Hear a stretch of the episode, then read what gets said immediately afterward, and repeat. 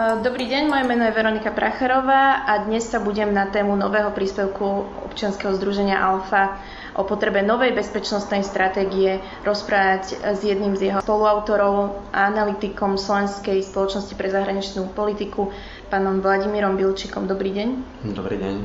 Pán Bilčík, okrem skutočnosti, že slovenská bezpečnostná stratégia bola prijatá ešte v roku dvetisícpäť, a zrejme by už bolo na čase ju nejakým spôsobom aktualizovať. Prečo si myslíte, že práve teraz je vhodný moment, vhodný okamih na to, aby sa otvorila diskusia k danej téme? Myslím si, že tých vhodných momentov tu už bolo niekoľko. To nie je, že teraz momentálne zrazu nejaký vhodný moment. A svojím spôsobom, keď sa pozrieme aj okolo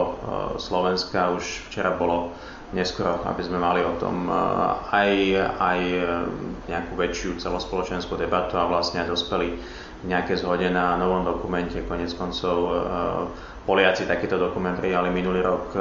Česi takisto majú aktualizovanú bezpečnostnú stratégiu a v ostatných mesiacoch veľmi intenzívne a verejne za veľmi naozaj aktívnej účasti ministra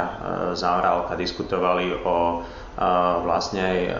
novej stratégii alebo novom zameraní strategickom alebo koncepčnom, novej koncepcii zahraničnej politiky Českej republiky. Takže naozaj tí naši susedia tými témami žijú. Maďarsko takisto aktualizovalo svoju bezpečnostnú stratégiu.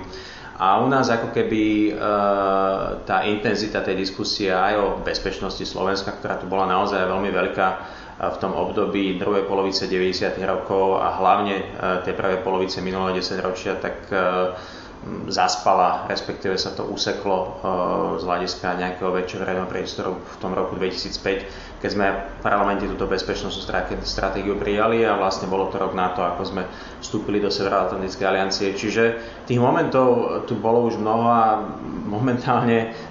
sú príležitosti, ktoré sú spojené jednak samozrejme s tými zmenami, ktorým prechádza medzinárodné prostredie a, a najzjavnejším impulzom pre aj tú debatu v okolitých štátoch bola anexia Krymu a vôbec vojna na Ukrajine alebo ten vojenský konflikt, ktorý prebieha vo východnej Ukrajine stále a v zásade všetky tie súvislosti, ktoré vzišli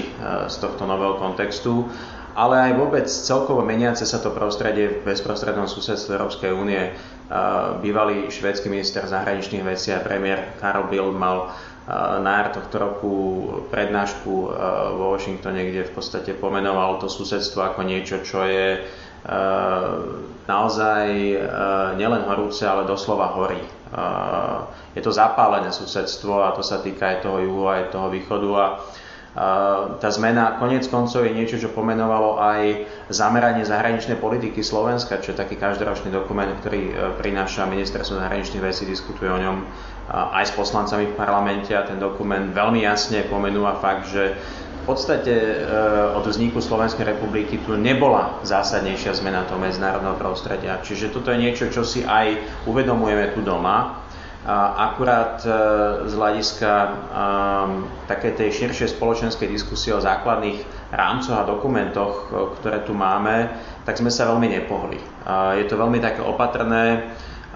pomalé a, a v zásade nie veľmi široké z hľadiska toho spoločenského záberu. Takže myslím si, že aj tento príspevok, ktorý sme napísali, je snahou podnietiť tú dôležitosť tej debaty, pretože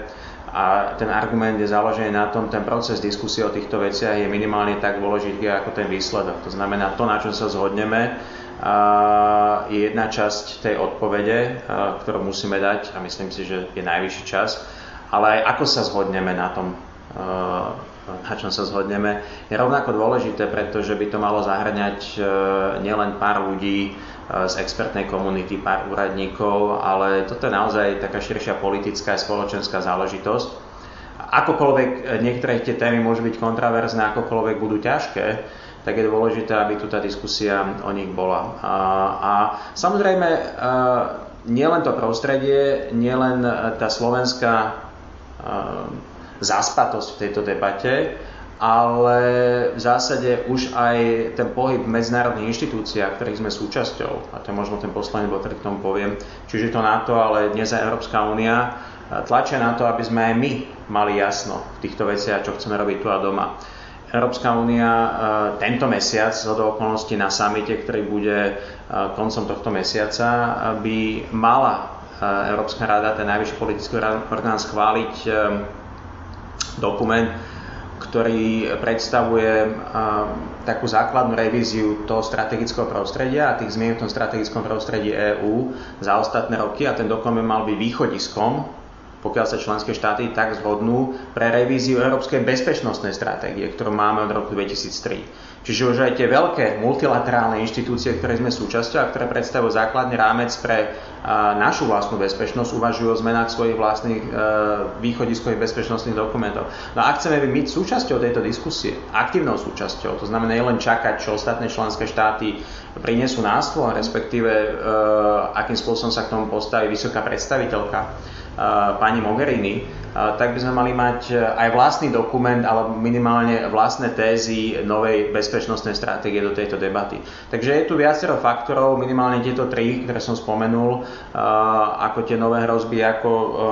tú, tú slovenskú absenciu tej debaty a aj to dnešné nastavenie našich širších záväzkov a medzinárodných inštitúcií, v ktorých operujeme, ktoré sú hlavné dôvody pre to, prečo by sme o tej veci mali diskutovať.